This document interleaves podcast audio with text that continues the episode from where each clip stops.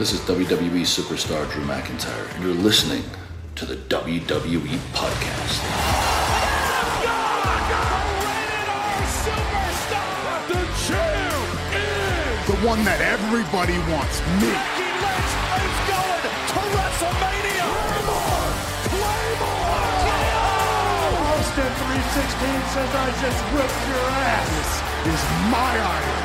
You're gonna acknowledge me.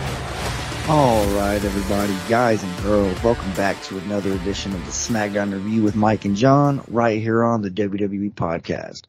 As always, I'm one of the hosts here, Michael Ritter. You can find me on Twitter at Michael5Ritter and on Instagram at Michael Ritter5, also the host of the Football Function Podcast.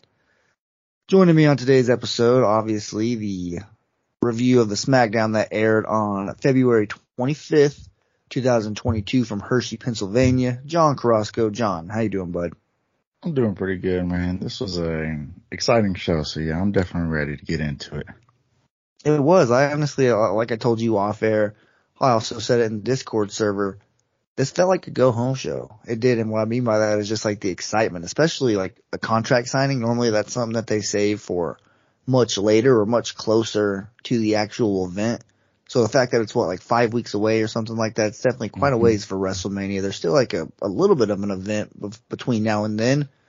That was announced on Raw. There's going to be like some glorified house show, a live event in Madison Square Garden, where Brock Lesnar is going to have to defend his WWE World Heavyweight Championship against I don't even know who. Did you catch who, or is it still undecided there? Is it Bobby Lashley? undecided. I don't, I don't, yeah, so it's still up in there.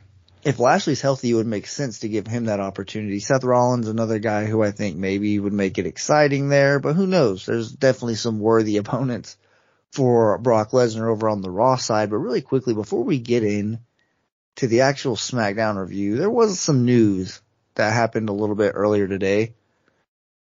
And number one, well, before we get into the news that happened today, before we do that, rewind a little bit, backtrack a couple of days. Cesaro, quietly leaves the company. He's no longer a member of WWE. Kind of sucks. We didn't get a chance to have that like, ooh, this is going to be his farewell match. I didn't even know his contract contract was expiring, and out of nowhere he's gone. So what do you think about this? Were you a fan of Cesaro? Are you going to miss him? Do you think he's going to land in AEW? What are your thoughts on this uh, transaction that WWE made? I wasn't a fan of it, man. I felt like Cesaro kind of brought like a lot to the table, even though he was like really like lowly played, I guess you could say. But yeah, man, I wasn't a fan of it, especially whenever I saw that they had gave AJ Styles like a good pay cut. I mean, not a good pay cut, but pay extension. Raise. Yeah. Or yeah, whatever you want to call it. But yeah, I was like, man, you know, older guy, give the, you know, I guess you could say younger guy a little bit, you know, leveling up and stuff like that. Give him a chance, you know, instead of just let letting him go to a whole another brand and stuff like that. So I, yeah, I wasn't a fan of it. I wasn't either. Cesaro was definitely one of the, you want to talk about fumbling the bag or just mishandling the situation. That's, like that's the perfect example right there. Cesaro is one of the most talented dudes. He's been known as like the pound for pound strongest guy on the roster for so long. Mm-hmm. I'm going to miss those signature Cesaro swings. I will say Oh, now yeah. that we know we're not going to see those anymore. Kind of just, you never know. I mean, the last one, we didn't even know it was the last one. And that's kind of, I guess just how life works. But I mean, definitely going to miss Cesaro. Obviously want to wish him the best in all of his future endeavors, like WWE likes to say. But I think he's going to land on his feet, hopefully in AEW, and hopefully it'll be a situation that he ends up thriving over there. But anyways, the news that I was actually referring to a little bit earlier, the news that happened today, today whenever we're recording this, that is, but it's the championship match at WrestleMania that we talked about that was initially just going to be winner take all, kind of like Becky Lynch a couple of years ago where she has the Raw Women's Championship and the SmackDown Women's Championship. So it's kind of like Becky two belts. Well, maybe we'd have like Roman two belts or Brock two belts. That's kind of what I thought was going to happen. But today we find out that they're actually planning on unifying those championships. Now, you know what that means. For anybody who doesn't know what that means, it's kind of been speculated, kind of been feared for people like me who don't want to see this happen. But unifying the championships means kind of like what they did back in the day, whenever they had the WWE championship and the World Heavyweight Championship. I think it might have been like 2012 or 13, whenever it happened. But they unified those championships and made them one, the WWE World Heavyweight Championship, which basically still stands today. It's the championship that Brock Lesnar actually holds. But at one point, they were separate, the WWE and the World Heavyweight Championship, but they unified them and they made that one WWE World Heavyweight Championship when there wasn't a brand split. Now that's whenever it makes sense to do this, when there's not a brand split and you only have one show. So I think the writing's on the wall. Where there's smoke, there's fire. You can kiss this brand split goodbye. Like I said, I mean, them going to white ropes full time for the past few months, people thought I was crazy for noticing it every single week and kind of complaining about it. Now you see you kind of, and I, I know that the ropes aren't all like that you can kind of look at to, to see what they're doing here, but clearly unifying the championship, there's only going to be one main title for the men. Obviously we're going to have the Intercontinental, going to have the United States. So maybe one positive, the mid card might be a little bit more interesting, more faces, more matchups, fresh matchups, you could say. But I think it's definitely going to hurt the company. It's so beneficial to have two brands, two strong brands, two top champions. I always t- talk back to the ruthless aggression era, back whenever it was JBL and Triple H. You had two top heels at the top of their game, just waiting for a babyface, uh, I guess a, a worthy babyface to kind of push them and knock them off and take that championship. Coincidentally at WrestleMania, but it, it doesn't always have to happen there. But basically what I'm trying to say is having an established heel, an established top champion over on that brand for guys like John Cena, young John Cena, young Batista, young Randy Orton, even established veterans who just haven't gotten a chance yet, like a Crispin Wall back in the day. It happens. Uh, you kind of mentioned earlier, Kofi Kingston. People win their first championship late in their career. It happens all the time. But those opportunities are going to be a lot less, few and far between whenever there's only one championship. And it just kind of sucks. You're going to see a lot of the same matchups. Like having two brands gives you two rosters. More people get exposure. So it's just, I mean, I, I would love for somebody to try to argue the positives to this, the positives to getting rid of this. I think maybe honestly, this is just kind of like uh, a little bit of like a, I guess pulling this out of my you know what, a little thought that I had the other day, is they're kind of seeing what AEW has. They don't have two rosters. They have one roster that just kind of features them on Dynamite and Rampage with one top championship, the AEW championship, if I'm not mistaken. And then they have the T or TNT championship and so on and so forth. But I think WWE wants to, I guess, copy their model. That's just, you know, like I said, there's no like merit or no sources do anything to this. I'm just, you know, some random guy who's thinking about this and it's kind of just connecting dots a little bit. And I think maybe they want to compete with AEW like that, go for the same type of model and have one solid roster and just go from there. So you could feature your top guys. And I think that maybe they're not competent enough to have two writing staff to produce two good shows. We'll see if they can even produce one good show. But, uh, anyways, I guess that's kind of just my problem there. I kind of wanted to get that out of the way here before we get into the show because I know it's going to come up whenever we have this contract signing in the main event, whenever they refer to it as the unification match. Paul Heyman says it. I just saw the look on Roman Reigns' face. I was absolutely devastated, but I mean, I guess that's a good thing. You want to feel something when you watch wrestling. It's not like I'm sitting there, you know, just not paying attention at all. Like I was legitimately kind of pissed off. I was like, man, are you kidding me? They're really going to do this. It's not good for the company, but I guess a long-winded response or a long-winded explanation there is I'm not a fan of the unification. Uh, if I wasn't clear enough there, what do you think about it? Uh, I mean, since I've been watching, man, I mean, with the draft and everything like that, it's, I don't know, it just feels kind of like more of a natural thing now, you know, just cause everything, you know, you, you see superstars on both brands, you know, a lot. But yeah, I mean, I'm, I'm kind of getting used to it and everything. So, I mean, I don't know. I, I I'm okay with one belt, I guess you could say, but yeah, I, am kind of with the like one one belt on one end, one belt on the other end, just because, like you said, it kind of brings like some more attention to like a lot more of the stars and stuff like that, instead of just like being circled around certain ones. So yeah, I'm I'm, I'm kind of with both sides of it, I guess you could say, just depending on how the story like folds out and stuff like that.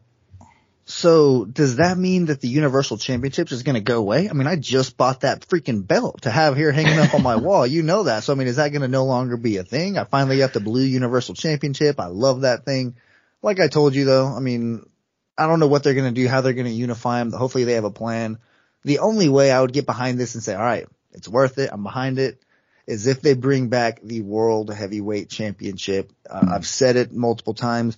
Randy Orton. You see Randy Orton, he's a well respected current WWE wrestler who's under contract with the company right now. Go ask him his resume. You know what he's going to say? He's going to say, I'm a 14 time world heavyweight champion. He's not going to say I'm a 14 time WWE champion. He's not going to say I'm a 14 time universal champion. He still refers to himself as a 14 time world heavyweight champion because he knows what the real deal is. He knows where the big boys play. He knows where the actual championship or which actual championship matters, the one with all the gold. None of these little fancy little markings on them, all these little cool designs. Just simply solid gold. Ric Flair had it. All these superstars had it. Triple H, like I've mentioned several times, made this championship famous. If they bring that championship back, sign me up. All right, cool. You know, I'll, I'll sign up for getting rid of the brand split and I'll have a little bit of, I guess you can say, consolation prize.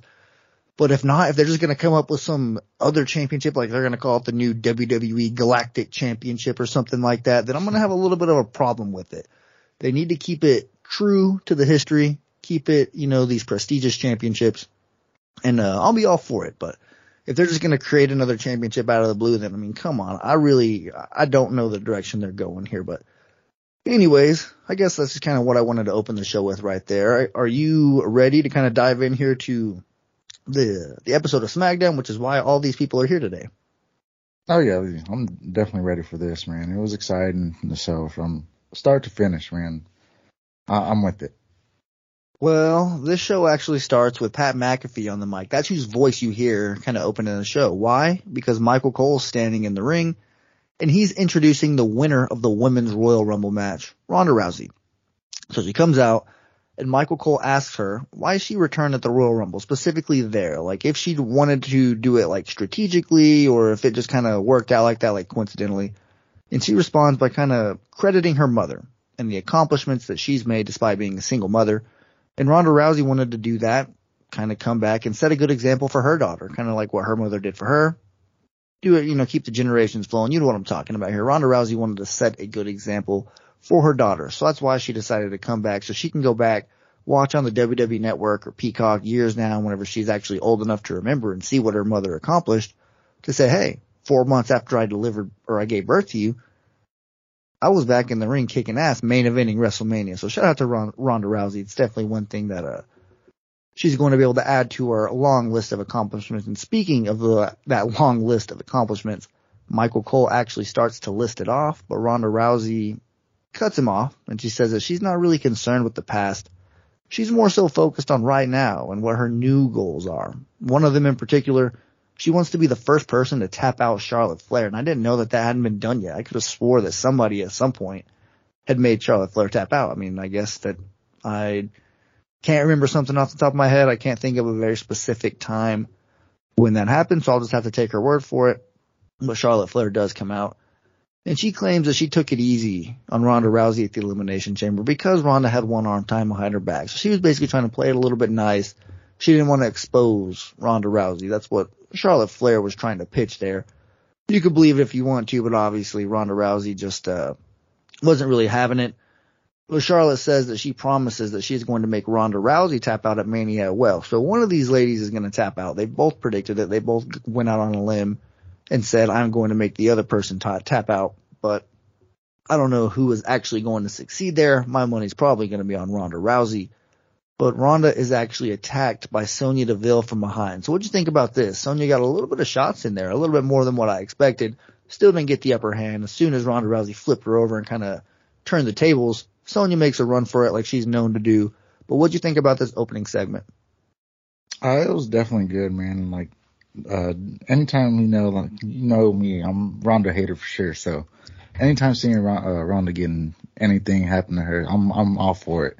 And plus with this, uh, Sonya and Charlotte thing, man, I kind of like their little duo, you know, I, I don't really, don't really like how they're like pushing it in a different direction now. So, I mean, yeah, it's just starting to fall off on a uh, end that I don't want to see, but I mean, I'm all for it. I mean, this is interesting to me it is a little bit of an interesting dynamic when you think about it. Someone who's capable of beating any woman on the roster. She has the credibility, the credentials when you look at her resume. Obviously coming from a, a family like Ric Flair, people talk about how she had everything handed to her anyway. So you could give somebody like that a crooked authority member like Sonya Deville in her back pocket. You could tell mm-hmm. that that's going to set up for a, a nice little dynamic, kind of like what you mentioned. But having an authority figure in your back pocket, a crooked authority figure, so to speak, will come back to bite you in the ass. And we'll kind of talk about that mm-hmm. by moving on to the next segment where Adam Pearce basically calls her out for it. He says, look, he, he's sitting there, there in front of a monitor. He's showing her the highlights from that opening segment for attacking Ronda Rousey. And he says, look, you can't be doing this. You can't be attacking the top talent like this. I just got off the phone with upper management. You're going to have to go one on one with Ronda Rousey next week. And that match is official.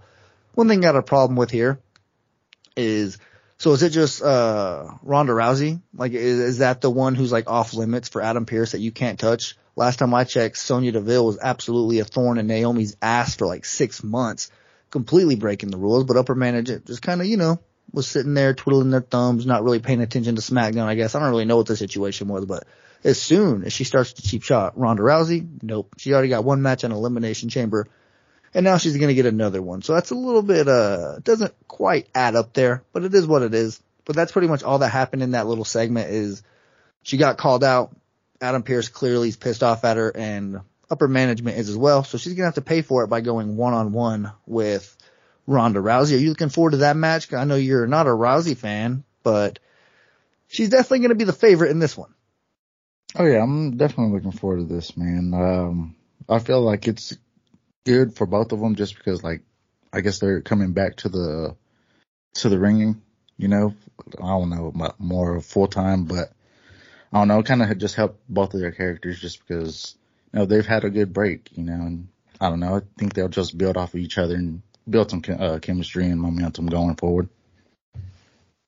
I agree, no doubt about it. But let's go ahead and get on to another match here. I guess the first match of the actual show, Los Lotharios versus Big E. This is actually the rubber match, the tiebreaker, if you will. Both of these teams each have one win on each other. So I was interested just on, on that standpoint alone. I was like, hell yeah, let's do this.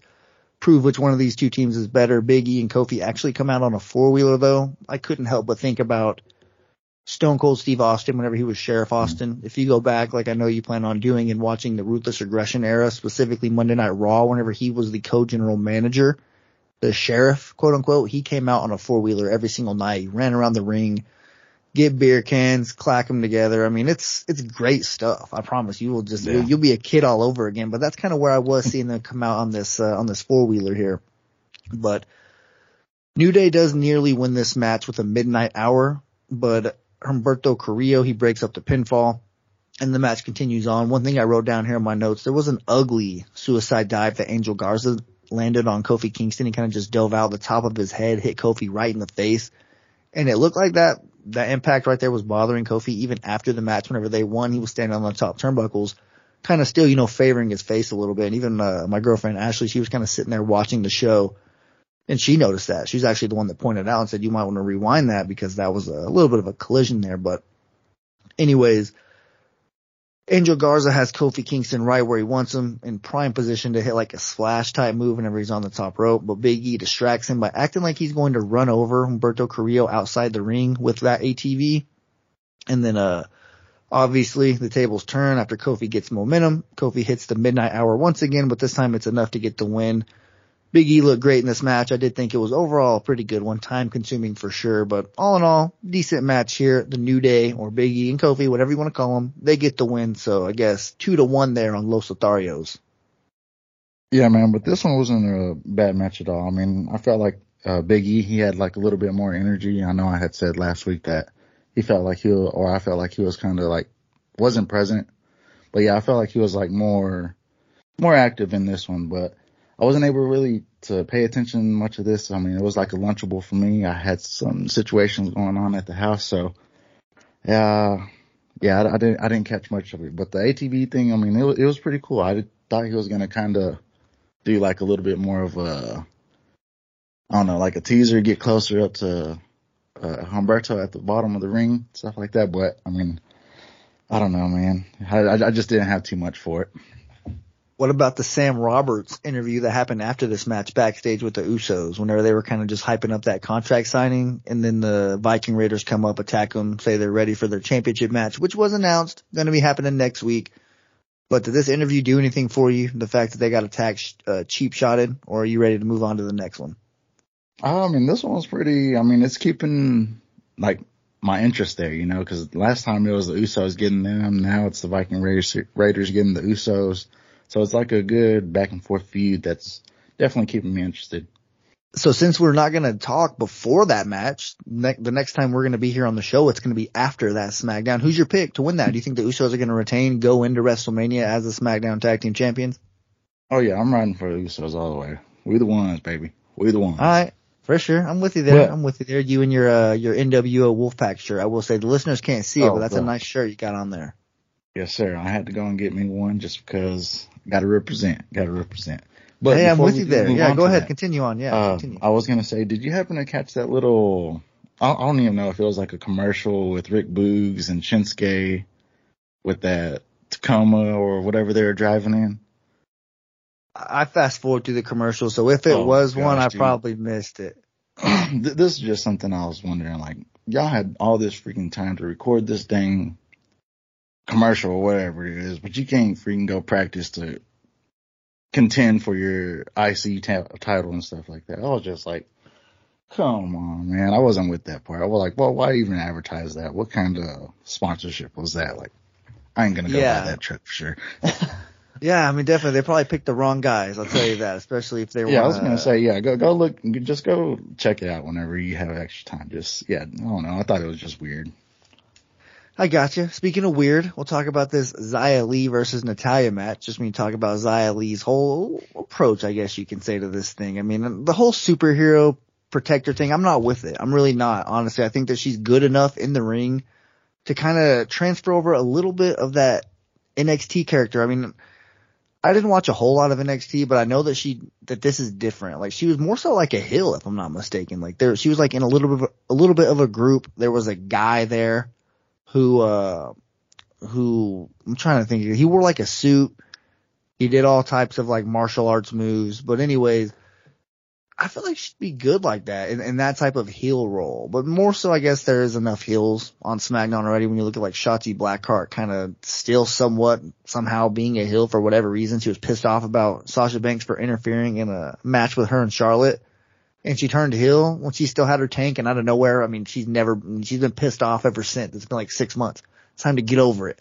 But anyways, Xia Li, uh, I guess that's really the only thing I would tweak about it. In ring, she did, she looked great against Natalya. This was a match that, I mean, clearly I was 100% sure she was going to win. If they would have made her lose her very first match on the main roster, would have been absolutely crazy.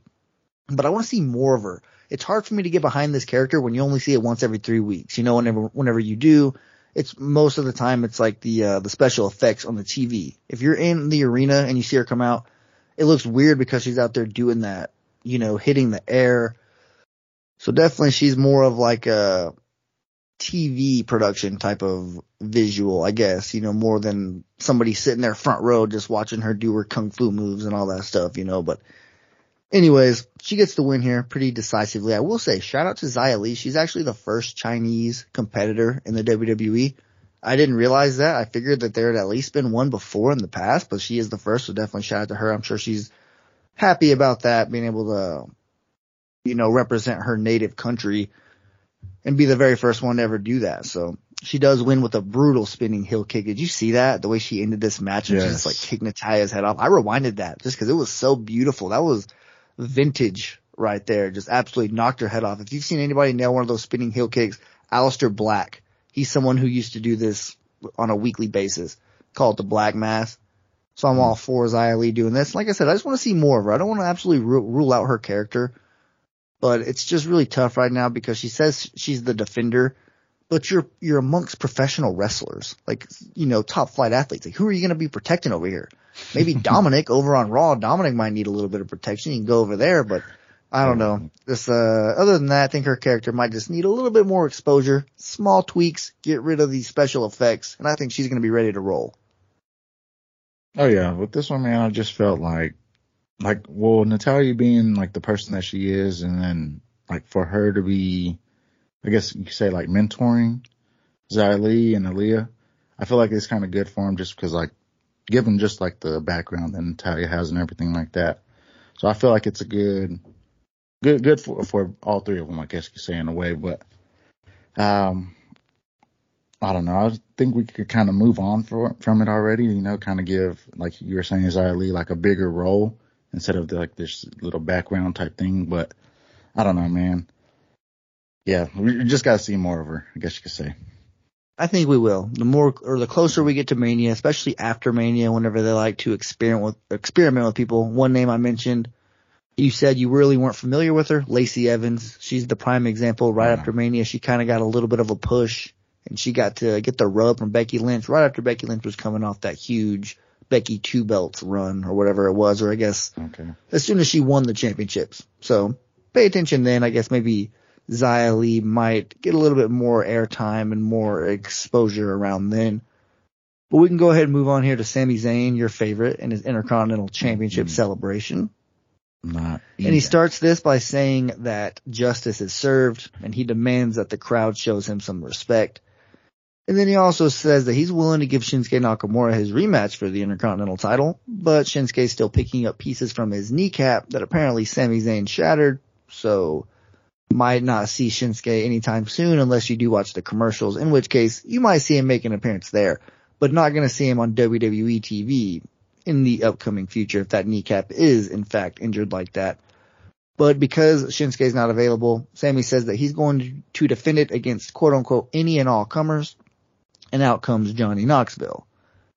And Johnny Knoxville, as you'd expect, challenges him for the title. And Sami says no because Knoxville just doesn't belong there, simply is what Sami Zayn said. And then Johnny, or Johnny Knoxville pulls out the old no balls card and basically just likes to, uh, poke Sami Zayn and try to just antagonize him to make him do it.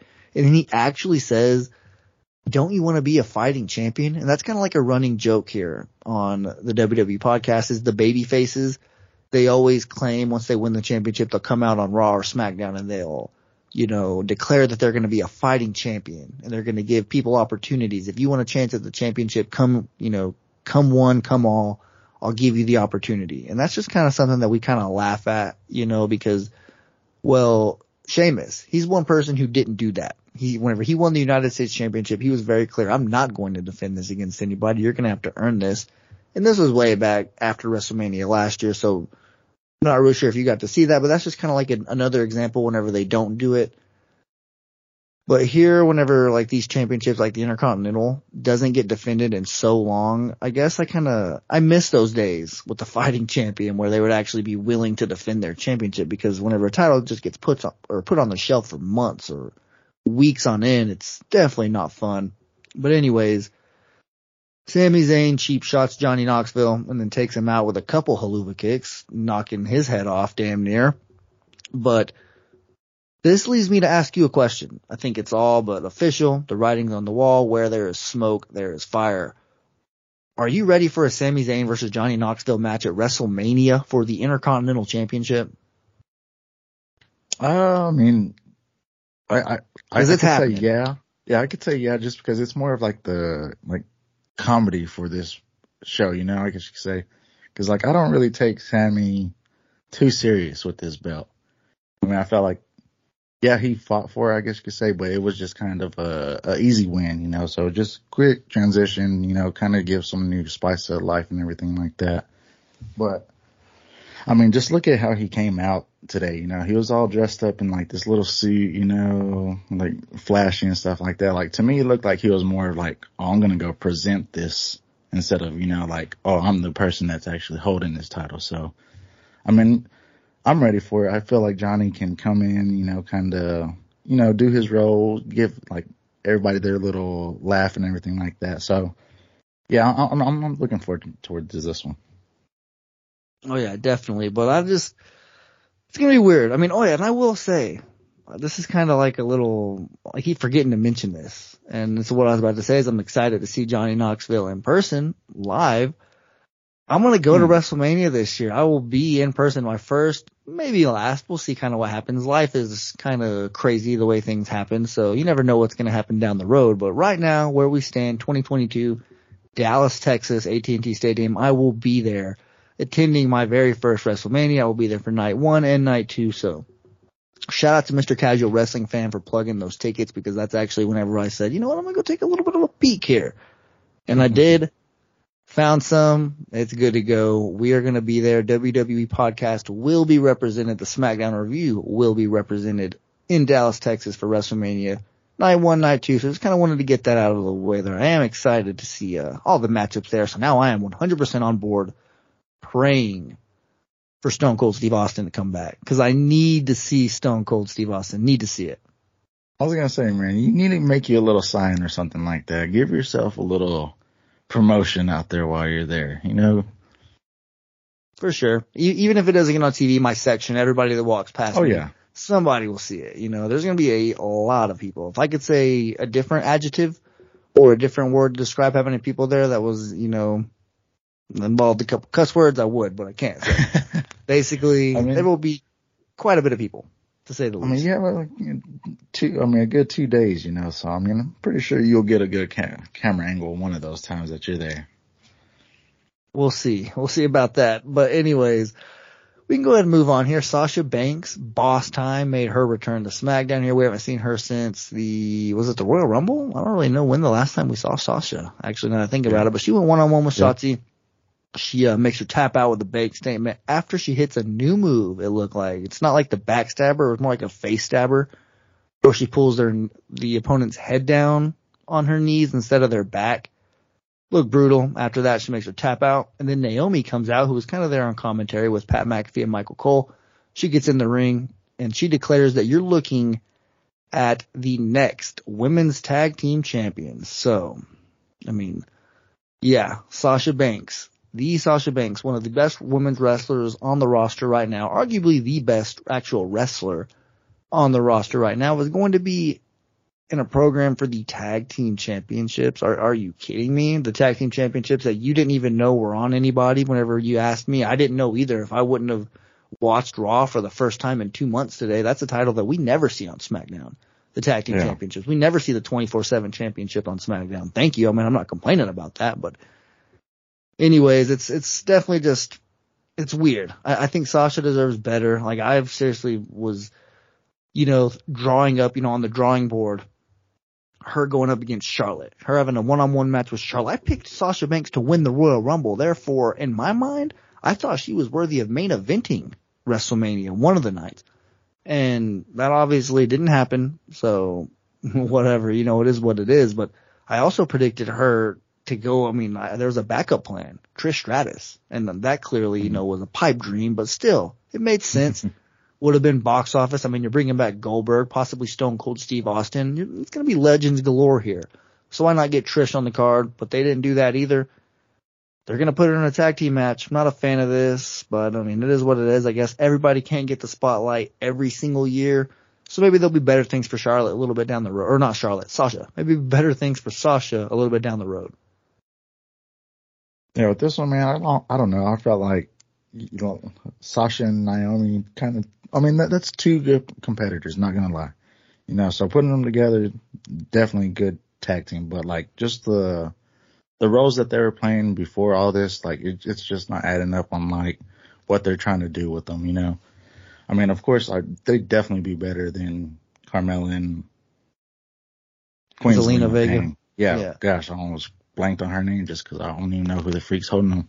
But yeah, I mean, even what who who was before that? Rhea Ripley and Rhea and Nikki ASH. Yep, your favorite. though. T R A S H. Yeah. some people. but, But, yeah, uh, man, I, it. oh, go ahead, go ahead. No, no, I was just gonna say, see, like if the championships did what they were supposed to do, which is elevate Mm-hmm. talent, make talent better, then I'd be like, oh my gosh, this is a great situation. This is a good tag Yeah, team. You yeah. mentioned it. Two phenomenal athletes. They both can go in the ring. Like legitimately, I don't know if there's a tag team right now. I mean, of course there's not. There's not a women's tag team division. But you could pair up two women together and it'd be tough to find a team that could beat Naomi and Sasha for those championships. So yeah, if- if Mm-hmm. you look at it from that perspective, it's cool, you know, but if WWE didn't have such a terrible track record with those championships, I'm just like, you're just doing this to get Sasha on the show so she can have a match. You're going to put those championships on her and Naomi and you're just going to absolutely bury them. And it, it sucks to see. I mean, it'd be cool if we got those championships on SmackDown and actually saw them get defended.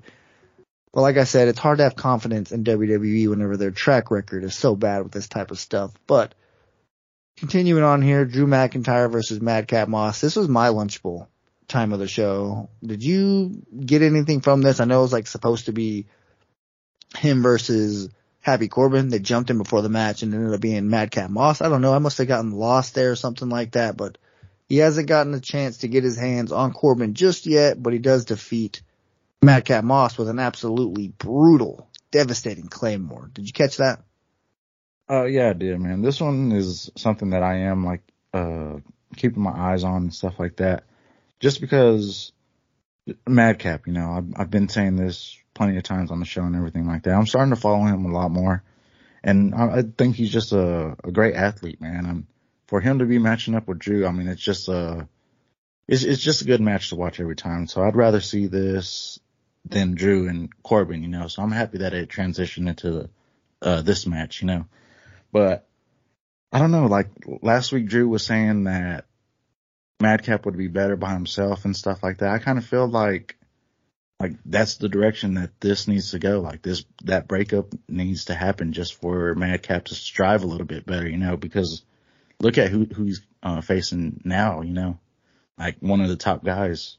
That's like good practice for you, you know. So if you're on that roll already, you might as well just keep rolling with it and take what comes. But I don't know. I'm kind of, I'm, I'm ready to see them split. So, I mean, that, that's one thing I want to see here. I mean, one thing I will say, Madcap Moss has proven that he like cannot be killed. I mean, when we were in Oklahoma City, we saw he got a freaking microphone kicked at his face at like 50 miles an hour and absolutely like damn near poked his eye out.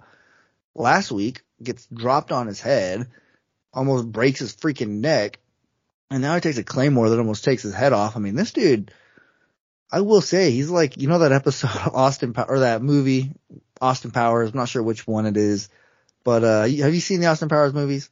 Oh yeah, for sure. All right, for sure. So you know the one where like there's a man and the woman, and it's like a dance club when they're and they're trying to kill Austin Powers, and he's like dancing with this girl, and he could kind of see in her reflection that somebody's behind him, like trying to kill her or kill him, and he knows Okay, that she's yeah. trying to set him up, you know, and like she gets stabbed, she gets shot, they fall from a building, and he like lands on her, and she's still alive, and he's like, "Why won't you die?"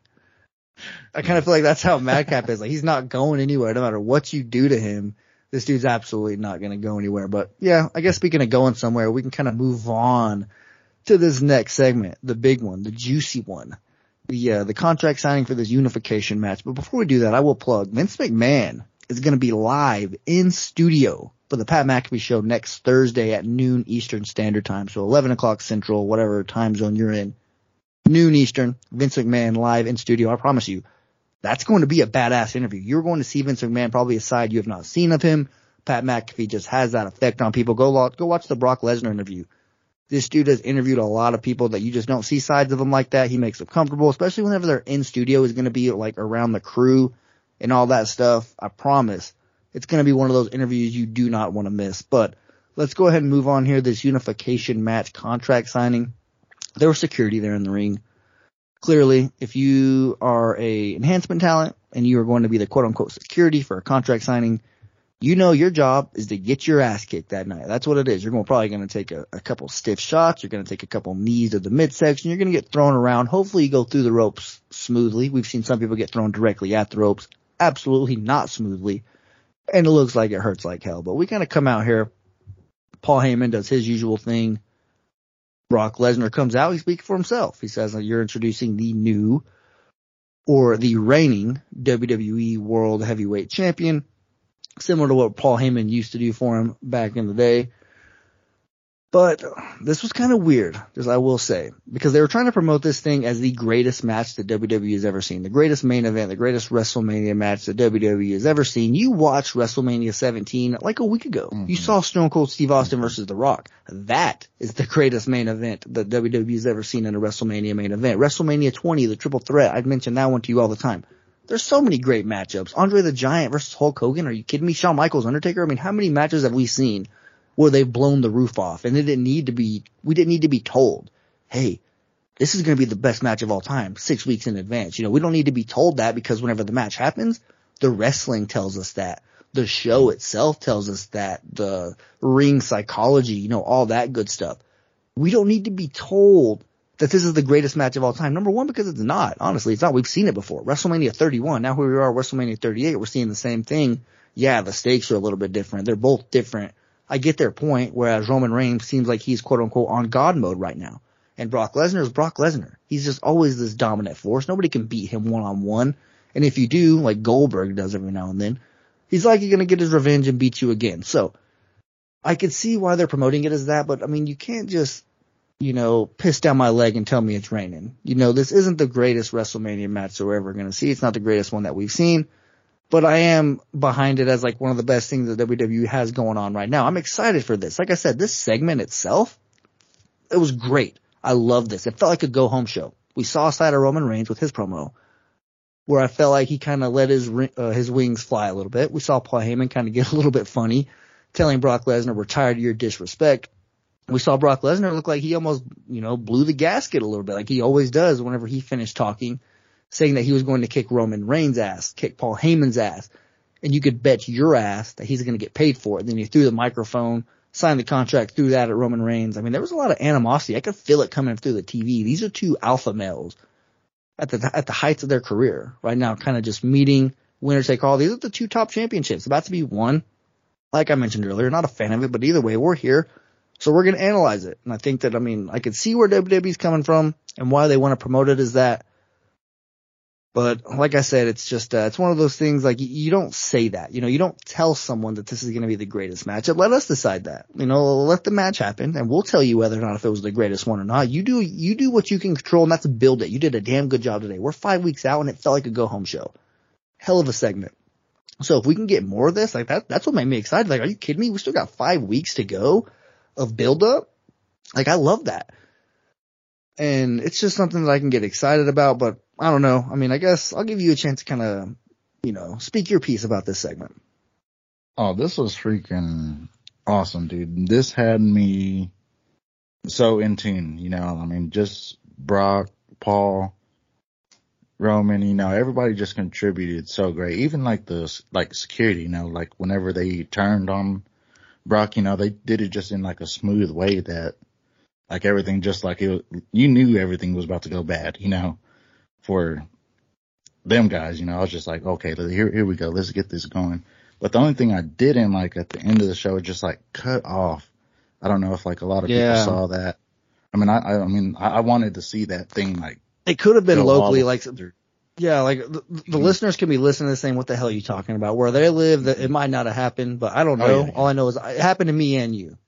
Yeah, yeah. I mean, j- just saying, you know, just my experience watching it, like you're saying, we're, we're breaking it down, we're analyzing and stuff like that. Just, man, I wish I could have seen that thing go from start to finish, you know, just because whenever Roman started talking, you know, he started saying, you know, everybody works for him on the SmackDown side. I was like, gosh, yeah. I freaking review SmackDown, bro. I'm freaking with you. I'll stand up too, you know. Like, I work so I for like, you. bro, that, I mean, it, it just felt so great, you know, like he felt, or I felt like he just like brought everybody into it, you know, so like you, you the crowd was pumped, you know, th- th- this was just awesome build up, bro. I'm so, I, I'm, I'm, I'm with it. Yeah, like it was a way for Roman Reigns to kind of say like, look around you. Like this isn't 2016 mm. anymore, Brock. Mm. Like look around you. I own this. Like I am on God mode here. I cannot be touched. Where I am right now arguably you've never been here. You never held the Universal Championship as long as I have. How, how long is it, John? Two or four or 542. Sorry about that. 542.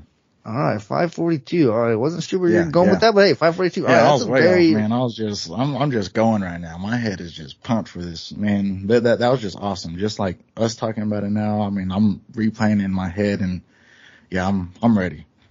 Hey, but go to YouTube. I'm sure you could see if you just go look at the main event for SmackDown. You could just watch like a five or ten minute video, whichever, however long that segment was. Mm-hmm. I think mm-hmm. it might have been like 15 minutes actually. But, uh, yeah, good stuff. I will say good episode of SmackDown. Like I mentioned, felt like a go home show. If it feels like a go home show and it's not, that's usually a good thing because sometimes we have go home shows and they don't feel like that. Like, oh my God, there's a pay per view here in a couple days. Like, are you kidding me? But like they did a good job here. I'm looking forward to SmackDown oh, next oh, yeah. week without a doubt. But do you have anything else to plug here? That does do it for us here on the uh, SmackDown review. Any uh, any plugs? Gonna, any shout outs? Yeah, I was gonna say um, I know you kind of like fast forwarded and stuff like that. So this is kind of just like a question from me to you. um, you know how Sami was, you know, making the challenge, everything like that. Did you happen to see that the that Ricochet actually stepped up? I did. I did see that Okay. actually. Yeah. Yeah, I was I was just wanting to know your opinion about that, just because you know him and Cesaro were, were the little tag team and everything like that. So he's kind of just throws him into like another storyline, and I'm okay with this. You know, I kind of think that he fit this greatly with you know the between the two, so I'm with it. Oh, those two could put on a five star match. Ricochet and Sami Zayn, 100%. Yeah. So I'd be on board with the program there. I don't know if mm-hmm. it'll get on the card. We'll see. Like I said, two nights. You could fit eight matches on each night. So there's definitely going to be the time if, uh, they want to give it to him, but I don't know. Mhm. We'll see what happens. I'm on board for it though. Ricochet is one of the more talented dudes on the entire roster. So if he gets a push, then I'm all for that, especially Sami Zayn as his dancing partner. But even if it's not even on WrestleMania, you know, even just re- regular uh, SmackDown show, I'd want to see that all day. That, that was all I wanted to say yeah. about it, though. Yeah, no doubt. I mean, we still, hey, we still got five weeks. You think they're not going to give you Oh, some yeah. type Oh, of yeah. championship match Yeah, on that's what I'm SmackDown? You're going to get one. You got the whole month of Mhm. March, and the only thing I've heard of is a glorified house show as the next quote unquote pay per view or stop on the road to WrestleMania. But they're already Mm-hmm. advertising so many of these matches, so you can go ahead and start uh start planning. They're already starting to announce what night they are. Roman Reigns, Brock Lesnar are going to be on night two. Charlotte Ron- or Ronda Rousey going to be on night one, and so that means Becky Lynch, Bianca Belair are going to be on night two as well. So then they're starting to kind of the card is starting to fall together. But anyways, with all that being said, I do want to thank you, John, for coming over here, hopping on this episode with me, talking about SmackDown. A great episode. I think next week has a little bit of potential to be good as well. We're on the road to WrestleMania. If these episodes aren't great, then uh, there's a little bit of a problem there. Yeah, man, I definitely want to give a shout out to you, man. Thank you for having me over and everything like that. To listeners, I mean, we still got some things going and stuff like that. Bear with us. Well, we'll definitely get that uh, historian shootout going. But Oh, yeah, yeah. just give us some time. So waiting on Mike to get the times and stuff updated, but we'll get it rolling. Yeah, I've, I've been contacting the participants. We've kind of been Oh, in yeah. Oh, yeah. communication here. It's a little tough, but we're starting to kind of, it's starting to kind of come together. Like I could see the vision in my head of these matchups starting to, starting to actually shape up. And this wasn't necessarily like a sprint. It was more like a, uh, a relay, so to speak, or Mm-hmm. a, what is it? Marathon. That's the word I was looking for. It's not a you go, sprint. It's a go. marathon.